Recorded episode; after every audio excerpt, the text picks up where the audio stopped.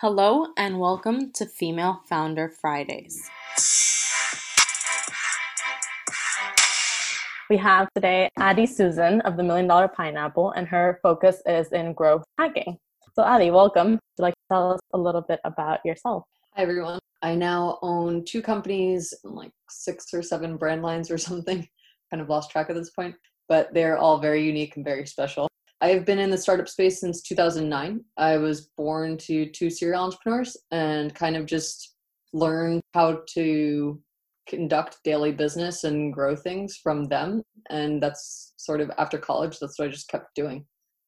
How did you start specifically as a founder? Was it through one client for one experience? Yeah, I didn't plan to be a founder. I was more of after college, some friends asked for advice. And was like, okay, yeah, I guess I could swap you advice for equity, but it was very messy because we were all like two, 23 years old. We didn't really like know what that meant at that point. So it didn't pay very well. it was all in equity, which was like meaningless paper at that point. Yeah. And I ended up having to grab a job with Apple in uh, northern Italy. And then after that, I doubled their sales in a year and after that the requests for my advice were suddenly like much better paying. So it was more just like freelancing giving people advice. And then a few years ago one of my clients asked me to start a company with him. And then he fell off like shortly after we launched like a year after we launched. I just kept going. Amazing. And how did you come up with being interested in growth hacking specifically or helping companies grow? Where does that motivation come from that's just like naturally what I'm good at. I've tried other things. I thought it'd be really cool to go with my friends who moved into the city. Like, cause I grew up in the tri state area. Like, they all moved into the city to work in finance. And I thought that'd be really cool. I just, like, I was not naturally good at it. Like, it just, I would read the material and it just didn't sink into my brain. Like, it was like gears grinding. I can consume a book a week in consumer behavior and behavioral psychology and UX design and user interface optimization and all these things, I can just inhale that really quickly, internalize it, and be ready to run with it. Whereas when I mm-hmm. try to read like a finance book, oh my gosh, like I really have to sit down and like get out a pen and paper and like write it out to have it sink in. Yeah, you have to really put in a lot more effort when it's not something that comes natural. So it's fun to find out what subject areas really motivate you and bring out energy and that you can run through. Yeah. So how do you see working with founders? What's your take on the different founders that you've come upon? You're partially like life coach. Like, yes, you can do this. No, the board members are not that scary.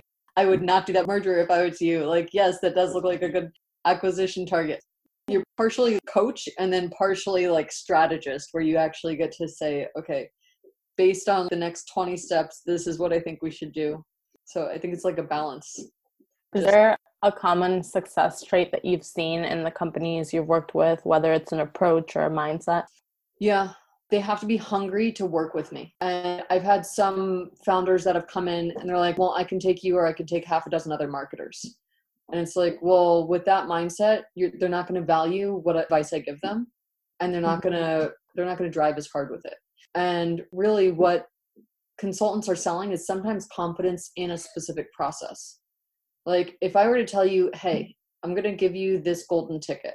And if you walk up to that restaurant over there, you're going to get into the restaurant without, you can bypass the line and you can eat whatever you want and then you'll have a great experience. You're going to walk up to that restaurant with confidence, bypass the line. That golden ticket might not even get you into that restaurant. But because somebody that you trusted told you, hey, this is going to work, you're going to have confidence to do it. Well, it's pretty much the same thing with consulting with startups if you tell them, hey, this is the process that we're going to follow, except the restaurant instance, I may not know the restaurant owner, or I may be the restaurant owner just telling you, use the golden ticket.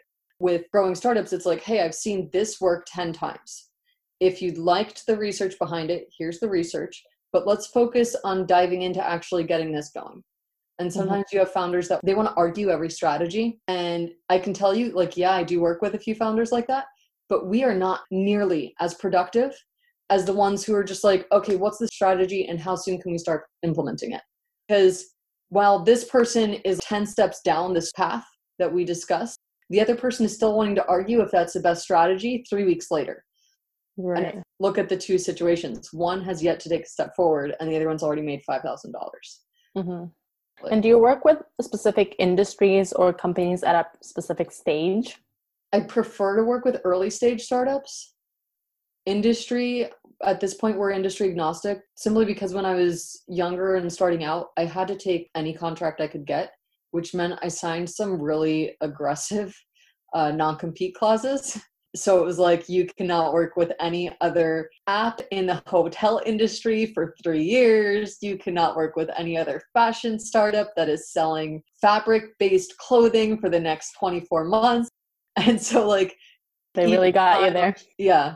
I was like, oh, but I need this job right now. Okay. Yeah, sure that kind of forced me to have to go into other industries. So growth isn't so much about the industry as it is about humans mm-hmm. because at the end of the day, you're always marketing to humans. And if you understand how humans buy, you can apply that to any industry. If you understand what makes humans happy with their buying experience and with the retention strategy, you can apply that to any industry. Yeah, the framework is is the most important thing to understand because then you can exactly overlay it onto whatever company comes to ask for your valuable advice. You have a, a consulting board of your own that you bounce ideas off of, or are you part of any networks and groups? Yeah, I, I do have mentors. They're my board of advisors at MD9.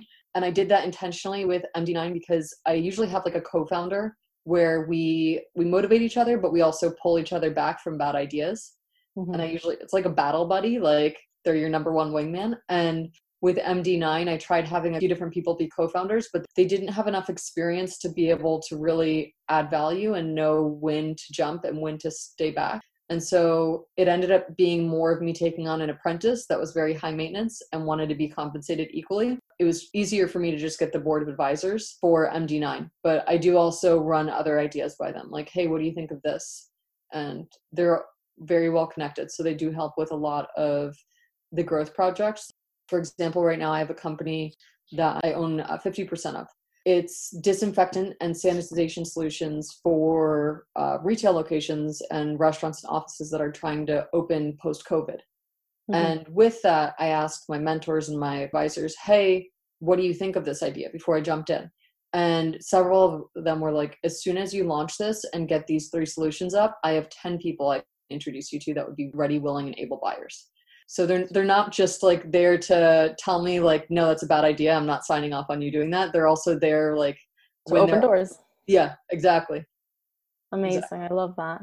And yeah. what are some of your or have been some of your biggest struggles when you were starting out and then what are some of the struggles that you face now as a more experienced executive?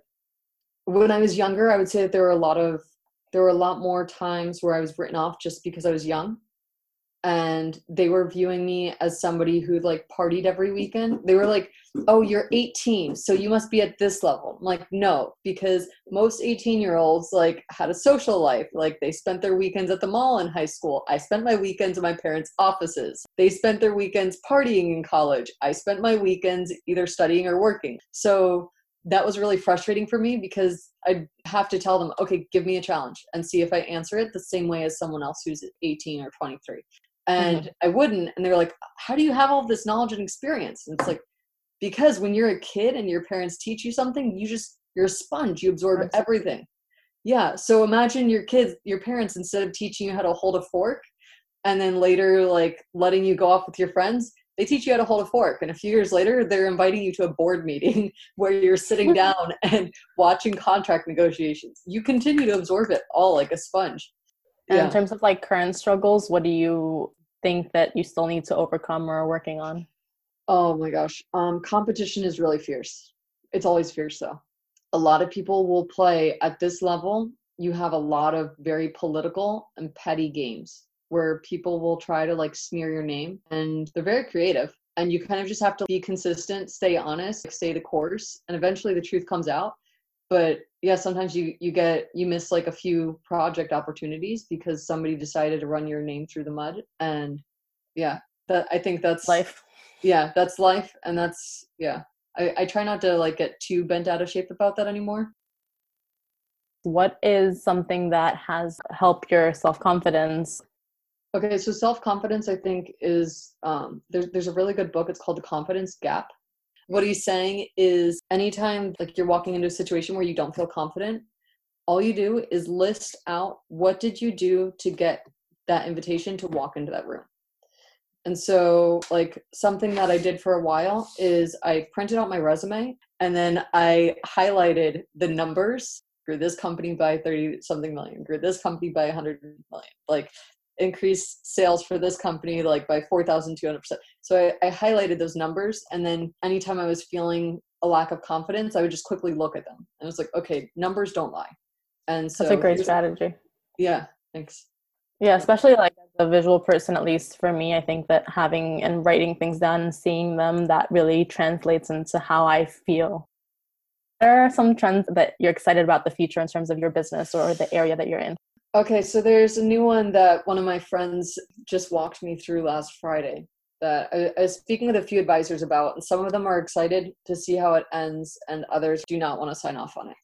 So I only work on retainer. And instead of working on retainer, you take like a smaller upfront retainer. So instead of 68,000 for the project, I would take like 20,000 or 10,000.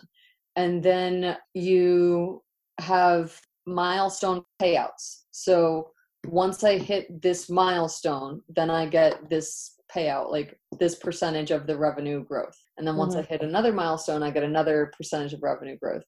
But then you also add an equity. So the equity isn't unlocked over time it's unlocked as each milestone's hit mm-hmm. so if i hit those milestones faster the equity is vested faster like the vesting schedule is based on milestones not based on calendar date is there room for error at all in terms of yeah something unexpected happening so the the way that the milestone um, method works is it's literally like okay if i hit that milestone in three months, I get paid faster. If I hit it in nine months, I don't get paid until nine months later. So it does account for things like pandemics. Right. yeah. Exactly. So, back to just more general advice. What is something that has completely changed the way that you look at either your business or your life, whether it be a book, an experience? I'm, I'm an optimization addict. Like, so I'm always looking for, like, okay, what can make that faster, smoother, easier? I'm constantly tinkering with processes, communication strategies, and things like that. So I can't say like there's exactly one book. I have made a Pinterest board of like all of the books I highly recommend. That um, because uh, like I I still read like uh, one book a week or one book every a couple or sometimes two books a week, sometimes one book every couple weeks. But um, I found that certain books like are so disappointing and but people are like oh have you read this and i'm like well yes but i was like highly disappointed by it like mm-hmm. and then mm-hmm. there are other books it's like this had such a huge impact on my life so i have two pinterest boards now uh, one that i know off the top of my head that had a huge impact on me was algorithms to live by and with this one what i did is each section i would break down and then i would make cards to help me internalize it mm-hmm. and then i would move on to the next section but that one I think made me value mentors and advice a lot more because they have uh, the explore versus exploit. Mm-hmm. Uh, they break it down. So, okay, you can go out to every single restaurant in your area, try it, and then make an Excel so you remember which restaurants you actually liked. Or right. you can find a friend who has similar taste to you, and they go out to all the restaurants, and then you just ask them for recommendations. Mm-hmm. Um, and that's exploiting. Right. And then so with that, it's like, okay, like same thing goes for consulting. Like, yeah, you can go and you can try like 30,000 different tiny marketing tactics and tweaks. Or you can hire a consultant who can say, I've tested them all, and here are the five that will work for you right now. Yeah, not like, reinventing the wheel is definitely a great learning objective overall because having that advice from others being immediately transplanted into you and your strategy and what you're doing, it seems like a very nice way to optimize life. Yeah. I love that. And I have a, a quick fire round of questions. First, what advice do you think is pure fluff or that doesn't work? The advice fail fast i think is often misinterpreted because people end up just doing stupid things. Like it's designed to help you commit to things without being worried about the negative comments you're going to get. So whenever i launch a new startup i know that i'm going to get 500 bullets sh- shot at me by competitors who are trying to shut me down before i even take mm-hmm. off. And somebody who's afraid of failure as soon as they get that negative feedback they're going to be like oh i have to redesign my entire company it's like, no, don't you understand? a competitor just opened up another LinkedIn account and is spamming your your feed. Like that's not Mhm. feedback. And so I think people misinterpret that and they end up just like making a bunch of very poor decisions. Like, Right. no, fail strategically. That's so that would be a smarter piece of advice. so fail strategically. I love that. What's something that you read or listen to often as part of your routine? I get hooked on albums. So like I'll listen to a specific album or a specific series of songs on repeat for like a week or like 3 weeks straight because it helps Mhm. me to get into like a certain headspace that I'm trying to get into. But then no, once I no longer need to be in that headspace, like I've outgrown it, then I kind of just drop it and move on to the next one. Who is an awesome person that you follow? Noah Kagan. His his marketing strategies are awesome. He's he's always like telling you like little like if you like self-optimization, he's he's really into that. For example, I was watching a video he published the other day and he was saying just spend 5 minutes a day learning the keyboard shortcuts if you're in Gmail.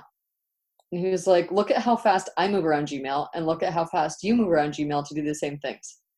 He was like, if you save like just five minutes here and five minutes there, like in a year, you've saved several hours. And he said that that's like one of the keys to his business is now worth eight figures. And he said that's one of the things that he credits strongly to his success. What groups or associations are you part of outside your main job? Oh, I'm a part of a lot of growth hacking groups. A lot of growth hacking groups. And then a lot of IE alumni groups. So we have like a meme group and trading, like we're swapping ideas on like uh, trading stocks. And then we have a group for like biopharma nerds and yeah.